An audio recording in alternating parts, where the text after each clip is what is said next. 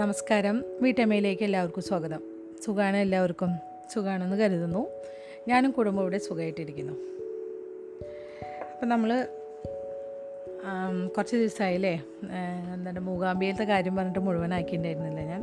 ഒരു കുഞ്ഞു കാര്യം കൂടി നിങ്ങളുടെ അടുത്ത് പറയാനുണ്ട്. അപ്പോൾ അവിടെ പോകുമ്പോൾ നമ്മൾ സൗവർണിക നദിയിൽ പോകാറുണ്ട് അപ്പോൾ അവിടെ പോകുന്നവരെ എല്ലാവരും പറയുന്നത് വെച്ചാൽ ഈ സൗവർണിക നദിയിൽ നമ്മൾ കയ്യും കുളിക്കണം എന്നാണ് പറയുക കുളിച്ച് കഴിഞ്ഞാൽ നമ്മുടെ ശരീരത്തിലുണ്ടാവുന്ന ചർമ്മരോഗങ്ങളൊക്കെ മാറും. അങ്ങനെയൊക്കെ ഒരു വിശ്വാസമുണ്ട്. അങ്ങനെ പറയണു എല്ലാവരും. പക്ഷെ അങ്ങനെ മാറിക്കൊള്ളണമെന്നൊന്നുമില്ല കേട്ടോ. അതൊക്കെ ഒരു വിശ്വാസമാണ്. വേണമെങ്കിൽ പണ്ടൊക്കെ ചിലപ്പോൾ അങ്ങനെയൊക്കെ ഉണ്ടായിരിക്കാം. വെള്ളത്തിൽ കുളിച്ച് കഴിഞ്ഞാൽ വേണമെങ്കിൽ സ്ഥിരമായിട്ട് കുളിച്ചാലോ ആണ് എന്താണെന്ന് അറിയില്ല. എന്നാലും പറയും അവിടെ കുളിച്ച് കഴിഞ്ഞാൽ നമ്മുടെ ചർമ്മങ്ങൾക്കൊക്കെ വളരെ നല്ലതാണെന്ന്. അപ്പോൾ നമ്മളവിടെ പോകുമ്പോൾ ഈ ധർമ്മപീഠത്തിൽ പോയിട്ട് വരുന്ന വഴി നമ്മൾ ഈ സൗപർണിക നദി കാണാനായിട്ട് പോകും. അപ്പോൾ അവിടെ പോകുമ്പോൾ മിക്കവാറും നമ്മൾ മിക്കവാറും നല്ല എപ്പോഴും നമ്മൾ പോകുകയെന്ന് വെച്ചാൽ ഈ മഴക്കാലത്ത് പോകുമ്പോൾ നദി ഇങ്ങനെ കര കവിഞ്ഞൊഴുകായിരിക്കും ആ വെള്ളത്തിന്റെ കളറൊക്കെ എന്ന് വെച്ചാൽ ഈ ചെളി കുത്തൊഴുകി വരുമ്പോൾ എന്ന് വെച്ചാൽ പിന്നെ ചെങ്കല്ല് കളർ ഈ നമ്മൾ ചെളി കലക്കിയ വെള്ളം ഉണ്ടാവില്ലേ മഴ പെയ്യുമ്പോൾ ശരിക്കും റോഡിലൊക്കെ ചെങ്കല്ല് അല്ലെങ്കിൽ ചുമന്ന വെള്ളം പോലെ തോന്നും നമുക്ക്. ചെങ്കല്ല് അത് നല്ല കള വെള്ളമൊന്നും തെളിഞ്ഞ വെള്ളമൊന്നുമല്ല. അതങ്ങനെ നമുക്ക് കാൽ വയ്ക്കാൻ പേടിയായിരിക്കും അവിടെ. സ്റ്റെപ്പൊക്കെ മുമ്പിലൊക്കെ നല്ല വഴുക്കലായിരിക്കും. നമ്മൾ എല്ലാവരും ഇങ്ങനെ പിടിച്ചിട്ട് അധികം ഇറങ്ങൊന്നുമില്ല. ഒന്നോ രണ്ടോ സ്റ്റെപ്പ് വരെ വെറുതെ കാലൊക്കെ ഒന്ന് നനച്ച് കയ്യും കാലും മുഖമൊക്കെ കഴുകിയിട്ട് ഇങ്ങനെ കയറാൻ പതിവ്. വെച്ചാൽ നിറയെ മീനുകളുണ്ടാവും. പിന്നെ അത് മാത്രമല്ല നമ്മൾ അവിടെ ചെല്ലുമ്പോൾ വെച്ചാൽ നിറയെ കുരങ്ങന്മാരും ഉണ്ടാവും അവിടെ. നമ്മുടെ കയ്യിലൊക്കെ എന്തെങ്കിലും ഉണ്ടെങ്കിൽ പേടിയാണ് നമുക്ക്. അവർ നമ്മുടെ പുറകെ വരും. കയ്യിൽ എന്തെങ്കിലും ഒരു ബാഗ് സഞ്ചി അങ്ങനെ കണ്ടിട്ടുണ്ടെങ്കിൽ അവർ വല്ല ഭക്ഷണം വല്ല പഴമൊക്കെ ആണെന്ന് കരുതിയിട്ടാവും അവർ പുറകെ വരും. അപ്പോൾ അവിടെ ചെറിയ കടയുണ്ട്. അവിടെ നമ്മൾ എന്തെങ്കിലും വാങ്ങിച്ചിട്ട് അവർക്ക് കൊടുക്കുകയാണെങ്കിൽ ഭയങ്കര സന്തോഷമായിട്ട് പോകും അങ്ങനെ അവിടെ സൗപർണിക നദിയിൽ നിങ്ങളൊക്കെ പോകാനിട്ടെങ്കിൽ അവിടെ പോവുക. അല്ല എല്ലാവരും അത് പോകുമെന്ന് തോന്നുന്നു. അതായത് ഇപ്പോൾ ഈ ധർമ്മപീഠത്തിലേക്ക് പോകാത്ത പോലെയല്ല. ഈ സൗപർണിക നദിയിലേക്ക് എല്ലാവരും ഈ പറഞ്ഞു കേട്ടിട്ടുള്ള കാരണം എല്ലാവരും അങ്ങോട്ട് പോകും പിന്നെന്താ അവിടെ? പിന്നെ അവിടെ നമ്മൾ മുരുടേശ്വരം എന്ന് പറഞ്ഞ സ്ഥലത്ത് പോയിട്ടുണ്ട്. അത് അടുത്ത തവണ പറയാം കേട്ടോ. പ്രത്യേകിച്ചൊന്നുമില്ല. അത് നല്ലൊരു സ്ഥലമാണ് അത് ഒത്തിരി ദൂരമുണ്ട് അത്. അപ്പോൾ അതിനെക്കുറിച്ച് അടുത്ത പ്രാവശ്യം പറയാം. അടുത്ത കഥ വായിക്കുമ്പോൾ പറയാം. അപ്പോൾ നമുക്ക് ഇന്ന് നമുക്ക് കഴിഞ്ഞ ദിവസം വായിച്ചു നിർത്തിയിരുന്ന ഭാഗം ശിവനും ഗോപാലും തമ്മിലുള്ള സംസാരമായിരുന്നു. അവർ നന്മയും തിന്മയും അല്ലെങ്കിൽ പിന്നെ സോമരസത്തിനെ കുറിച്ചിട്ടൊക്കെയാണ് പറഞ്ഞിട്ടുണ്ടായിരുന്നത്. അപ്പോൾ ഞാൻ ലാസ്റ്റ് പാരഗ്രാഫ് ഒന്ന് വായിക്കാം. ഉദാഹരണത്തിന് ഭാവി ഭാരതത്തിന് മേൽ എത്ര യാത ക്രിയാത്മകമായ സ്വാധീനം ചെലുത്തിയേക്കാം എന്നാൽ സോമരസത്തിനോട് ആസക്തിയുള്ളവർക്ക് അത് ദോഷഫലങ്ങൾ ഉളവാക്കിയേക്കാം. ഒരുപക്ഷെ അതായിരിക്കാം എന്റെ ലക്ഷ്യം. അതുതന്നെ നാം നമ്മുടെ തന്നെ ശ്വാസഗതിയുടെ നിയന്ത്രണത്തിലാണെന്ന് കരുതാൻ പാടില്ലെന്നാണ് വാസുദേവ ഭഗവാൻ അരുളി ചെയ്തിട്ടുള്ളത്. നമ്മൾ ശ്വസിക്കപ്പെടുകയാണെന്ന ലളിതമായ സത്യം നാം ഉൾക്കൊള്ളണം. നമ്മുടെ യാത്രയ്ക്കൊരു ലക്ഷ്യമുള്ളതുകൊണ്ടാണ് നമ്മുടെ ജീവൻ നിലനിൽക്കുന്നത്. ആ ലക്ഷ്യം നിറവേറ്റിക്കഴിഞ്ഞാൽ നമ്മുടെ ശ്വാസഗതി നിലയ്ക്കും. പ്രപ പ്രപഞ്ചം നമ്മുടെ രൂപത്തെ മറ്റൊരു ലക്ഷ്യം നിറവേറ്റുന്നതിനായി മറ്റൊരു രൂപത്തിലേക്ക് മാറ്റും. അപ്പോൾ അടുത്ത അധ്യായത്തിന്റെ പേര് ബ്രങ്കയുമായുള്ള സഖ്യം. പതിനൊന്നാമത്തെ അധ്യായമാണിത്. അപ്പോൾ നമുക്ക് വായിച്ചു തുടങ്ങാം.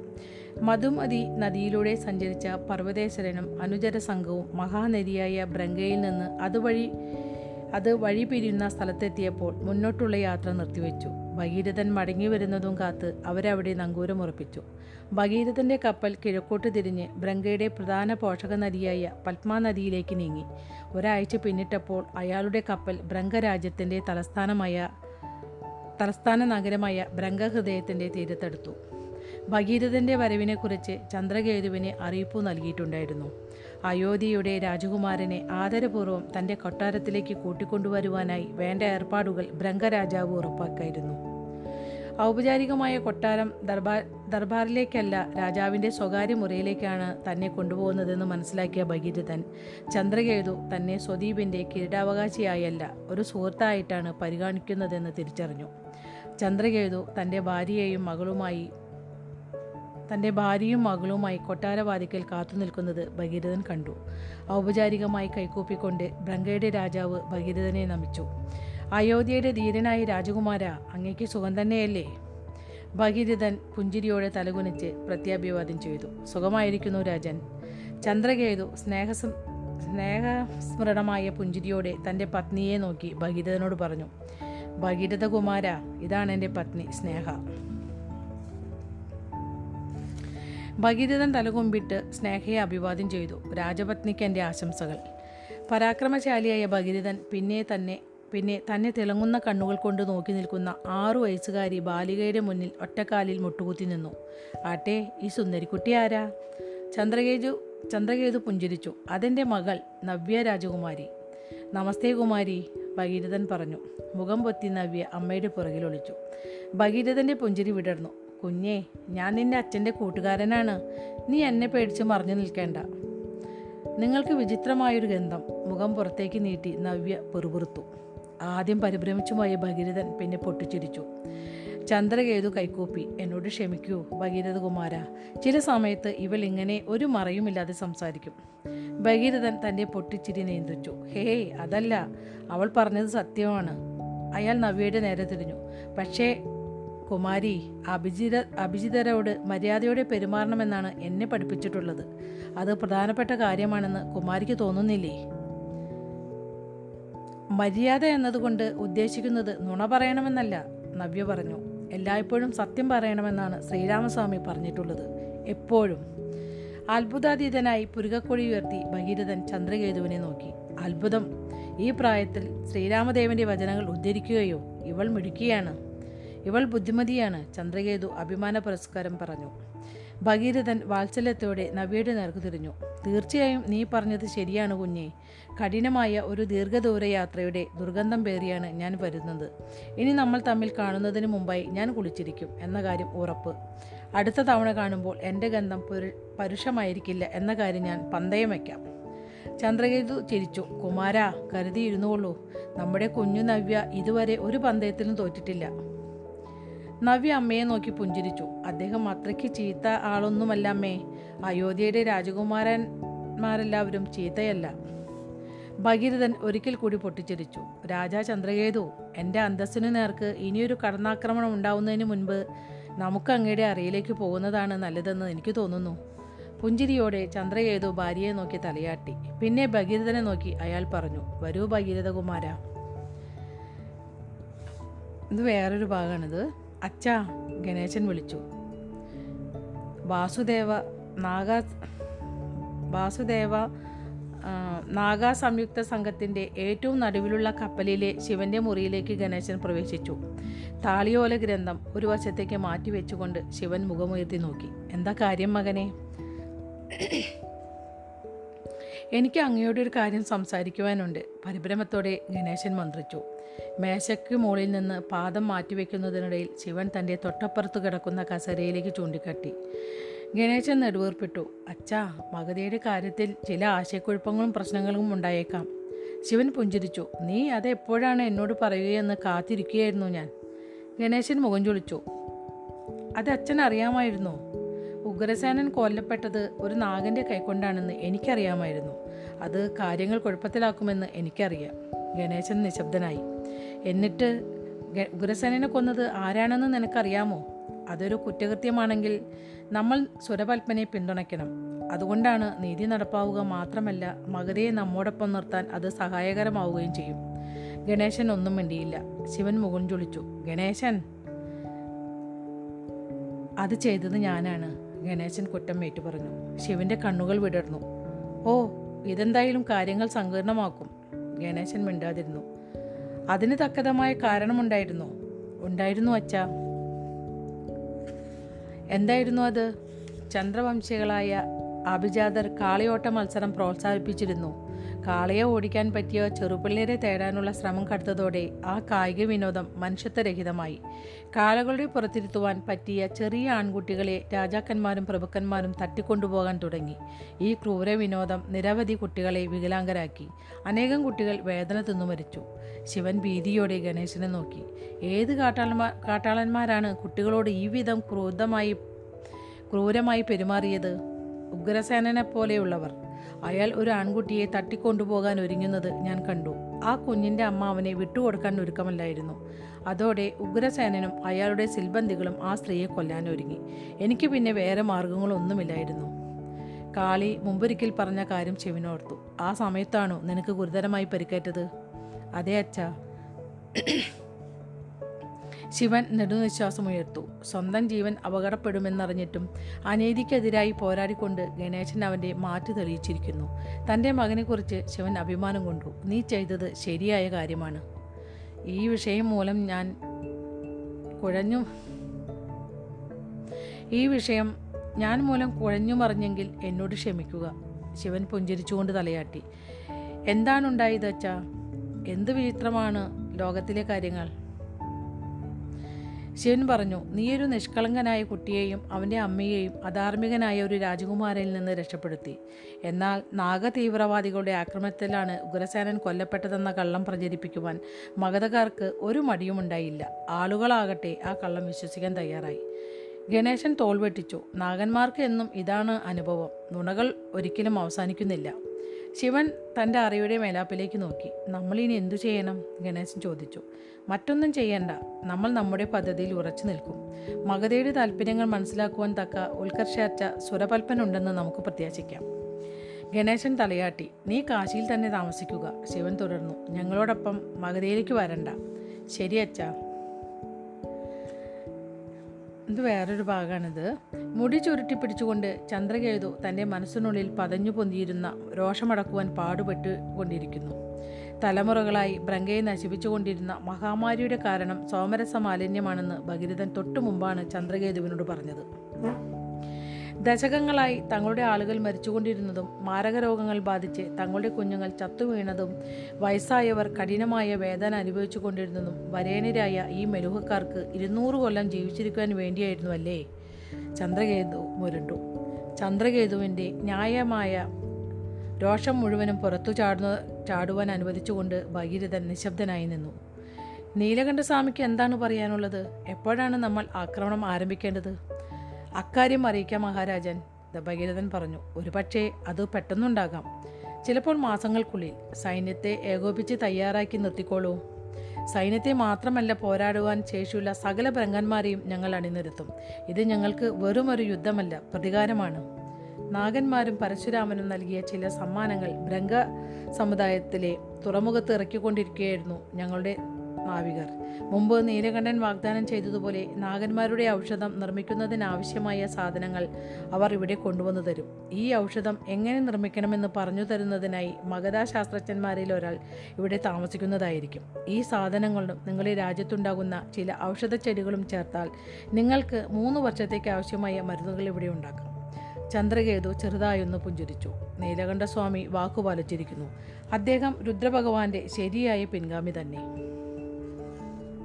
അതെ അതെങ്ങനെ തന്നെയാണ്.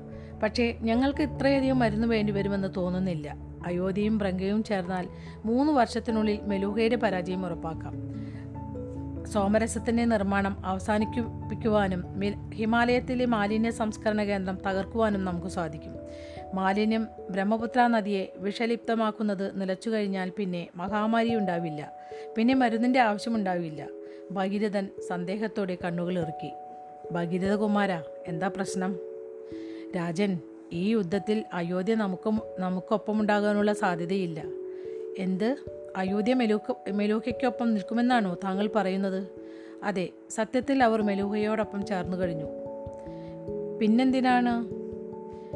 ഭഗീരഥൻ ചോദ്യം പൂർത്തിയാക്കി. ഞാൻ എന്തിനാണ് എന്റെ അച്ഛനും രാജ്യത്തിനുമെതിരെ നിലകൊള്ളുന്നത്? അതെ അത് എന്തുകൊണ്ടാണെന്നാണ് ചോദിച്ചത്. മഹാനായ നീലകണ്ഠസ്വാമിയുടെ അനുയായിയാണ് ഞാൻ.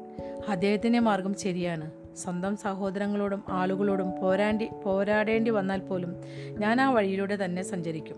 ചന്ദ്രകേതു എഴുന്നേറ്റ് നിന്ന് ഭഗീരഥനെ വണങ്ങി.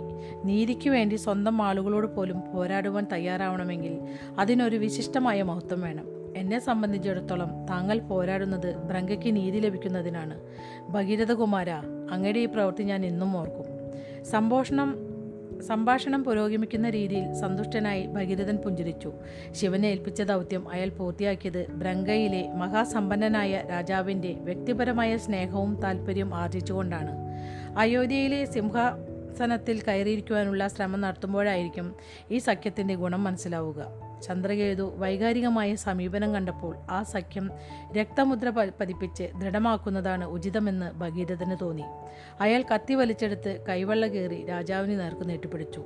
എന്റെ രക്തം താങ്കളുടെ ഞെരും ഞരമ്പുകളിലൂടെ ഒഴുകട്ടെ സോദര കണ്ണുകൾ ഇറനണിഞ്ഞ ചന്ദ്രകേതു സ്വന്തം കത്ത് വലിച്ചെടുത്ത് കൈവെള്ള കയറി അത് ഭഗീരഥന്റെ കൈപ്പത്തിയോട് ചേർത്ത് പിടിച്ചു. എന്റെ രക്തം താങ്കളുടെ ഞരമ്പുകളിലൂടെ ഒഴുകട്ടെ. ഇത് വേറൊരു ഭാഗമാണിത്. വാസുദേവ നാഗ നാഗകപ്പൽ സം വ്യൂഹത്തിന് ഇതെന്ന് വെച്ചാൽ വാസുദേവ നാഗകപ്പൽ വ്യൂഹത്തിന് എന്ന് വെച്ചാൽ ഒരു ഡാഷ് ഇട്ടിട്ടാണ് ഇത് എഴുതിയിട്ടുള്ളത്. വാസുദേവ നാഗകപ്പൽ വ്യൂഹത്തിന്റെ. അത് രണ്ടും കൂടി ഒന്നിച്ചിട്ടാണിത്. നേരത്തെ കഴിഞ്ഞ പ്രാവശ്യം എനിക്ക് വായിക്കുമ്പോൾ ഒരു താമസം വന്നില്ലേ? അത് ഇതുകൊണ്ടാണ്. വാസുദേവ നാഗ കപ്പൽ വ്യൂഹത്തിന്റെ ഏറ്റവും മുന്നിലെ കപ്പലിൽ മുകളിൽ തട്ടിൽ ഇരുന്നു കൊണ്ട് ബൃഹസ്പതിക്കും നന്ദിക്കും പരശുരാമനും തങ്ങളുടെ പിന്നാലെയുള്ള കപ്പലിൽ ഗണേശനും കാർത്തികേയനും വാൾപ്പയറ്റ് പരിശീലിക്കുന്നത് അവ്യക്തമായി കാണാൻ സാധിച്ചു. അതിനു കുറച്ച് പുറകിലായി ശിവനും സതിയും മുകൾ തട്ടിൽ ഇരിപ്പുണ്ടായിരുന്നു ബൃഹസ്പതിയുടെ വികാരത്തിന് കടുത്ത ദുഃഖത്തിന്റെ ചുവയുണ്ടായിരുന്നു എന്റെ ദൗത്യം എനിക്കൊരു നേതാവിനെ നേടിത്തന്നു. അതോടൊപ്പം ഒരു സുഹൃത്തിനെ നഷ്ടപ്പെട്ടു. നന്ദി ബൃഹസ്പതിയുടെ നേരെ നോക്കി. തീർച്ചയായും അങ്ങനെയല്ല ബൃഹസ്പതി ജി നീലകണ്ഠ സ്വാമി ഇപ്പോഴും അങ്ങയെ സ്നേഹിക്കുന്നു. ബൃഹസ്പതി പുരകമുയർത്തി പുഞ്ചിരിച്ചു. നന്ദി നുണ പറയുന്നത് നിനക്ക് ഭൂഷണമല്ല. നന്ദി പതിയെ ചിരിച്ചു. താങ്കൾക്ക് കേൾക്കാൻ സുഖം തോന്നുന്നുണ്ടെങ്കിൽ ഒരു കാര്യം പറയാം. താങ്കൾ മരിച്ചുപോയെന്ന് കേട്ടപ്പോൾ ഭഗവാൻ ശിവൻ വല്ലാതെ വിഷമിച്ചു പോയി താങ്കൾ എപ്പോഴും അദ്ദേഹത്തിന് അദ്ദേഹത്തിന്റെ മനസ്സിലുള്ളിലുള്ള അദ്ദേഹത്തിന്റെ മനസ്സിൽ മനസ്സിന്റെ ഉള്ളിലുണ്ടായിരുന്നു. ചില വേടുകളൊക്കെ ഭയങ്കര പ്രയാസമായിട്ട് എഴുതിയിട്ടുള്ളത്. മനസ്സിനുള്ളിലുണ്ട അദ്ദേഹത്തിന്റെ മനസ്സിലുണ്ടായിരുന്നു എന്ന് മാത്രമേ ഉള്ളൂ അതിൽ അർത്ഥം. ഞാനതിൽ കുറവൊന്നും പ്രതീക്ഷിക്കുന്നില്ലായിരുന്നു ബൃഹസ്പതി പറഞ്ഞു. പക്ഷേ ഞാൻ എന്തു ചെയ്തുവെന്നും എന്തുകൊണ്ട് ചെയ്തുവെന്നും അദ്ദേഹം മനസ്സിലാക്കിയിട്ടുണ്ടെന്ന് ഞാൻ കരുതുന്നില്ല. സത്യം പറഞ്ഞാൽ എനിക്കും അതറിയില്ല. നന്ദി പറഞ്ഞു. താങ്കളുടെ മരണം വ്യാജമാക്കി സൂക്ഷിക്കേണ്ടത് വളരെ പ്രധാനപ്പെട്ട കാര്യമായിരുന്നു എന്ന കാര്യം ഞാൻ സമ്മതിക്കുന്നു. പക്ഷേ താങ്കൾ ആ സത്യം ശിവനോട് തുറന്നു പറയേണ്ടതായിരുന്നു. എനിക്കതിന് കഴിയില്ലായിരുന്നു. ബൃഹസ്പതി പറഞ്ഞു എന്റെ പ്രധാന ശത്രുവായ ദക്ഷന്റെ മകളുടെ ഭർത്താവാണ് ശിവൻ. ഞാൻ ജീവിച്ചിരിപ്പുണ്ടെന്ന് അറിഞ്ഞുവെങ്കിൽ എന്നെ വധിക്കുവാൻ ദക്ഷൻ ആളെ അയക്കുമായിരുന്നു. എനിക്ക് ആവശ്യമായ പരീക്ഷണങ്ങൾ പൂർത്തിയാക്കുന്നതിനാവശ്യമായ കാലം ഞാൻ ജീവനോടെ ഇരിക്കുകയില്ലായിരുന്നു. ദക്ഷ ദക്ഷനോട് ഈ വക കാര്യങ്ങൾ വെളിപ്പെടുത്താതിരുന്നാൽ വെളിപ്പെടുത്താതിരിക്കാൻ തക്ക വണ്ണമുള്ള വിശ്വാസം ശിവന് എന്നിലുണ്ടോ എന്ന കാര്യം അറിയാൻ എനിക്കൊരു മാർഗവും ഇല്ലായിരുന്നു. പരശുരാമൻ ബൃഹസ്പതിയെ ആശ്വസിപ്പിക്കാൻ ശ്രമിച്ചു. അദ്ദേഹം താങ്കൾക്ക് മാപ്പ് നൽകിയിരിക്കുന്നു. എന്നെ വിശ്വസിക്കണം. അദ്ദേഹം എനിക്ക് മാപ്പ് നൽകിയിട്ടുണ്ടാകാം. എന്നാൽ എന്നെ വേണ്ട വിധം മനസ്സിലാക്കിയിട്ടുണ്ടാകുമെന്ന് ഞാൻ കരുതുന്നില്ല. ബൃഹസ്പതി പറഞ്ഞു പക്ഷേ എന്റെ സുഹൃത്തിനെ മടക്കി കിട്ടുന്ന ഒരു കാലം വരുമെന്ന് ഞാൻ പ്രതീക്ഷിക്കുന്നു. അങ്ങനെ സംഭവിക്കും പരശുരാമൻ പറഞ്ഞു. സോമരസം നശിപ്പിക്കപ്പെട്ടു കഴിഞ്ഞാൽ നമ്മളെല്ലാവരും ഭഗവാനൊപ്പം കൈലാസത്തിൽ ചെന്ന് സന്തോഷത്തോടെ ജീവിക്കും. നന്ദി പുഞ്ചിരിച്ചു. താങ്കൾ പ്രതീക്ഷിക്കുന്നത് പോലെ അത്ര സുഖകരമായ സ്ഥലമൊന്നുമല്ല കൈലാസപർവതം. ഞാൻ അവിടെ കഴിഞ്ഞിരുന്ന ആളായിരുന്നതിനാൽ എനിക്ക് അവിടുത്തെ കാര്യങ്ങൾ അറിയാം. അതൊട്ടും ആർഭാടകരമായ ജീവിത സൗകര്യങ്ങളുടെ പറുദീസയല്ല. ശിവഭഗവാന്റെ കാൽക്കലിൽ കാൽക്കലിരിക്കുന്നിടത്തോളം കാലം നമുക്ക് ഏത് സ്ഥലവും പറുദീസ തന്നെയായിരിക്കും. ഇനി വേറൊരു ഭാഗമാണിത് നീ കൺമഷി എഴുതിയിട്ടുണ്ടോ? ശിവൻ അത്ഭുതത്തോടെ ചോദിച്ചു. മുഗൾ തട്ടിലെ ചാരുകസേരയിൽ ചാരിക്കിടന്നുകൊണ്ട് ശിവൻ തന്റെ മക്കൾ പരസ്പരം പോരാടി പരിശീലിക്കുന്നത് വാത്സല്യപൂർവം നിരീക്ഷിച്ചുകൊണ്ടിരുന്നു. സതി അവനോട് ചേർന്ന് ഇരുന്നുകൊണ്ട് കുറച്ചു നേരത്തെങ്കിലും ആ നിമിഷത്തിൽ അലിഞ്ഞുപോയിരുന്നു. സതി ചമയമിടുന്നത് വളരെ അപൂർവമായേ ശിവൻ കണ്ടിട്ടുള്ളൂ. അവളുടെ സൗന്ദര്യം സ്വർഗീയമാണെന്നും കെട്ടിയൊരുക്കുമെന്നും അവൾക്ക് ആവശ്യമില്ലെന്നുമാണ് ശിവൻ വിശ്വസിച്ചിരുന്നത്. നാണം കലർന്ന പുഞ്ചിരിയോടെ സതി ശിവനെ നോക്കി. പ്രകടമായ അവളുടെ സൂര്യവംശി വ്യക്തിത്വത്തെ ചന്ദ്രവംശി സ്ത്രീകൾ പ്രത്യേകിച്ചും ആനന്ദമായി അതിസൂക്ഷ്മമായി സ്വാധീനിച്ചിരുന്നു. സൗന്ദര്യം നൽകുന്ന ആനന്ദത്തെ പ്രത്യേകിച്ചും പ്രണയിക്കുന്ന പുരുഷന്റെ നോട്ടം നൽകുന്ന ആനന്ദം അവൾ കണ്ടെത്തിക്കൊണ്ടിരിക്കുകയായിരുന്നു. ഉണ്ട് അങ്ങത് ശ്രദ്ധിച്ചിട്ടുണ്ടാവില്ലെന്നാണ് ഞാൻ കരുതിയത്. കണ്ണെഴുത്ത് ബദാമിന്റെ ആകൃതിയിലുള്ള വിശാലമായ അവളുടെ കണ്ണുകളെ എടുത്തുകാട്ടി. നാണം കലർന്ന പുഞ്ചിരി അവളുടെ നുണക്കുഴികളെ സജീവമാക്കി. എന്നത്തെയും പോലെ ശിവൻ അതിൽ മോഹിതനായി. ഗംഭീരം മനോഹരമായിരിക്കുന്നു. മൃദുവായി ചിരിച്ചുകൊണ്ട് ശിവന്റെ മുഖത്തേക്ക് കുനിഞ്ഞ് സതി അവനെ പതിയെ ചുംബിച്ചു. മുഗൾ തട്ടിൽ ഗണേശനും കാർത്തികേയനും രൂക്ഷമായ പോരാട്ടത്തിൽ ഏർപ്പെട്ടിരിക്കുകയായിരുന്നു. അവരുടെ പാരമ്പര്യമനുസരിച്ച് മരം കൊണ്ടുള്ള വാളുകൾക്ക് പകരം ശരിക്കുള്ള വാളുകൾ തന്നെയാണ് അവർ പരിശീലനത്തിന് ഉപയോഗിച്ചിരിച്ചത്. ഗുരുതരമായി മുറിവേൽക്കുമെന്ന ബോധം മൂലം പ മനസ്സുകൂർപ്പിച്ച് പരിശീലനം നടത്തുവാനും പരിശീലനം മികവുറ്റതാക്കുവാനും സാധിക്കുമെന്ന് അവർ വിശ്വസിച്ചു. മാരകമായ ഒരു കടുംവെട്ടിന് തൊട്ടുമുമ്പായി പോരാട്ടം നിർത്തി തനിക്കുള്ള പഴുത് തുറന്നു കിട്ടിയെന്ന് ഒരാൾ മറ്റൊരാളെ ബോധ്യപ്പെടുത്തും. തന്റെ കുറിയ ശരീരഘടന പ്രയോജനപ്പെടുത്തിയ കാർത്തികേയൻ ഉയരമുള്ള തന്റെ എതിരാളിക്ക് അനായാസം വീശുവെട്ടുവാനുള്ള അവസരം നൽകിയില്ല. പുറകോട്ട് വലിഞ്ഞ ഗണേശൻ പ്രതിരോധത്തിന്റെ അടവിൽ പരിച വീശി കാർത്തികേയന്റെ തോളോട് ചേർത്ത് വെച്ചു. കാർത്തികേയ എന്റെ പരിചയയിലൊരു കത്തിയുണ്ട് ഗണേശൻ പറഞ്ഞു. ഒരു യന്ത്രസൂത്രത്തിൽ പിടിച്ചമർത്തിയപ്പോൾ പരിചയിൽ നിന്നൊരു കത്തി പുറത്തു വന്നു. ഞാൻ നിന്നെ വെട്ടിയതായി കണക്കാക്കണം. ഞാനിക്കാര്യം നിന്നോട് മുമ്പൊരിക്കൽ പറഞ്ഞിട്ടുണ്ട്. ഒരേ സമയം രണ്ടു വാളുപയോഗിച്ച് പോരാടുന്നത് ആക്രമോത്സുകമാണ് നീ ഒരു പരിചയം ഉപയോഗിക്കണം. ആക്രമിക്കുന്നതിനായി നീ എനിക്കൊരു പഴുത് നൽകിയിരിക്കുകയാണ്. കാർത്തികേയൻ പുഞ്ചിരിച്ചു. ഇല്ല ജ്യേഷ്ഠ അടുത്തത് എന്റെ വെട്ടായിരിക്കും. താഴേക്ക് നോക്കൂ. ലോകത്തിന്റെ നേരത്തെ സ്പർശനം അനുഭവപ്പെട്ടപ്പോൾ ഗണേശന്റെ കണ്ണുകൾ സ്വന്തം നെഞ്ചിൽ പതിച്ചു. കാർത്തികേയന്റെ കയ്യിലുണ്ടായിരുന്ന വാളിന്റെ പിടിയുടെ അറ്റത്ത് നിന്ന് ചെറിയൊരു വായ്ത്തല പുറത്തേക്ക് ഉന്തിവ് നിന്നിരുന്നു വാളൊന്ന് വട്ടം ചുറ്റി കത്തി പുറത്ത് ചാടിച്ച് അത് ഗണേശന്റെ ശരീരത്തിനോട് അടുപ്പിക്കുമ്പോൾ തന്നെ അവന്റെ വലതുഭാഗത്ത് ഒരു പഴുതുണ്ടെന്ന് തോന്നിപ്പിച്ചു. കാർത്തികേയൻ ആ പോരാട്ടത്തിൽ നിന്ന് തന്റെ വാൾ പുറകോട്ട് വലിച്ചുവെന്ന് ശിവന്റെ മൂത്തപുത്രൻ അനുമാനിച്ചു. അനിയന്റെ ശേഷി കണ്ട് അത്ഭുതത്തോടെ കണ്ണുകൾ മലക്കെ തുറന്ന് ഗണേശൻ അവിടെ നിന്നു. ഭൂമിദേവി ഭൂമിദേവിയെ സാക്ഷിയായി പറ നിനക്കിതെങ്ങനെ സാധിച്ചു? ഈ അഭ്യാസ പ്രകടനം കപ്പലിന്റെ മുകൾത്തട്ടിൽ നിന്ന് കാണുന്നുണ്ടായിരുന്നു. ശിവനും ശിവനും കാർത്തികേയന്റെ പ്രകടനത്തിൽ അതിശയിച്ചു പോയിരുന്നു. സതിയുടെ ആലിംഗനത്തിൽ നിന്ന് വഴുതി മാറി ശിവൻ ഉറക്കെ വിളിച്ചു പറഞ്ഞു കാർത്തികേയൻ ബേഷ് ദേഷ്യം പൂണ്ട കണ്ണുകൾ തന്റെ ദേഹത്ത് തുളച്ചു കയറിക്കൊണ്ടിരിക്കുകയായിരുന്നു എന്ന് മനസ്സിലാക്കിയ ശിവൻ തൽക്ഷണം സതിയുടെ നേർക്ക് തിരിഞ്ഞു. ദേഷ്യത്തോടെ ശ്വാസം പിടിച്ച് ഭർത്താവിനെ തുറിച്ചു നോക്കിക്കൊണ്ട് അപ്പോഴും ചുണ്ടുകൾ കടിച്ചു പിടിച്ചു ഇരിക്കുകയായിരുന്നു സതി. ക്ഷമിക്കണം ഞാൻ ഖേദിക്കുന്നു. ഞാൻ വളരെയധികം ഖേദിക്കുന്നു. സതിയെ ചേർത്ത് പിടിച്ചുകൊണ്ട് ചുംബിക്കുവാൻ ശ്രമിച്ചുകൊണ്ട് ശിവൻ പറഞ്ഞു. കപട ദേഷ്യം കാട്ടി സതി അവന്റെ മുഖം തള്ളി മാറ്റി ആ അവസരം നഷ്ടപ്പെട്ടു. എന്നോട് ക്ഷമിക്കൂ. കാർത്തികേയൻ അപ്പോൾ ചെയ്ത സംഭവം തീർച്ചയായും തലകുലുക്കി പുഞ്ചിരിയോടെ സതി മന്ത്രിച്ചു. ഇനി അങ്ങനെ സംഭവിക്കുകയില്ല ഇല്ലെങ്കിൽ നല്ലത്. എന്നോട് ക്ഷമിക്കേ. സതി തന്റെ ശിരസ് ശിവന്റെ നെഞ്ചിൽ ചായ്ച്ചു. ശിവൻ അവളെ തന്റെ ദേഹത്തോട് ചേർത്ത് പിടിച്ചു. എനിക്ക് കൺമഷി കൺമഷി ഇഷ്ടമാണ് നിനക്ക് ഇത്രയധികം സുന്ദരിയാകുവാൻ കഴിയുമെന്ന് ഞാൻ കരുതിയതേയില്ല. ശിവനെ നോക്കി സതി കണ്ണുകൾ ഉരുട്ടി. അവൾ അവന്റെ മാറിൽ കൈകൾ കൊണ്ട് മൃദുവായി തല്ലി.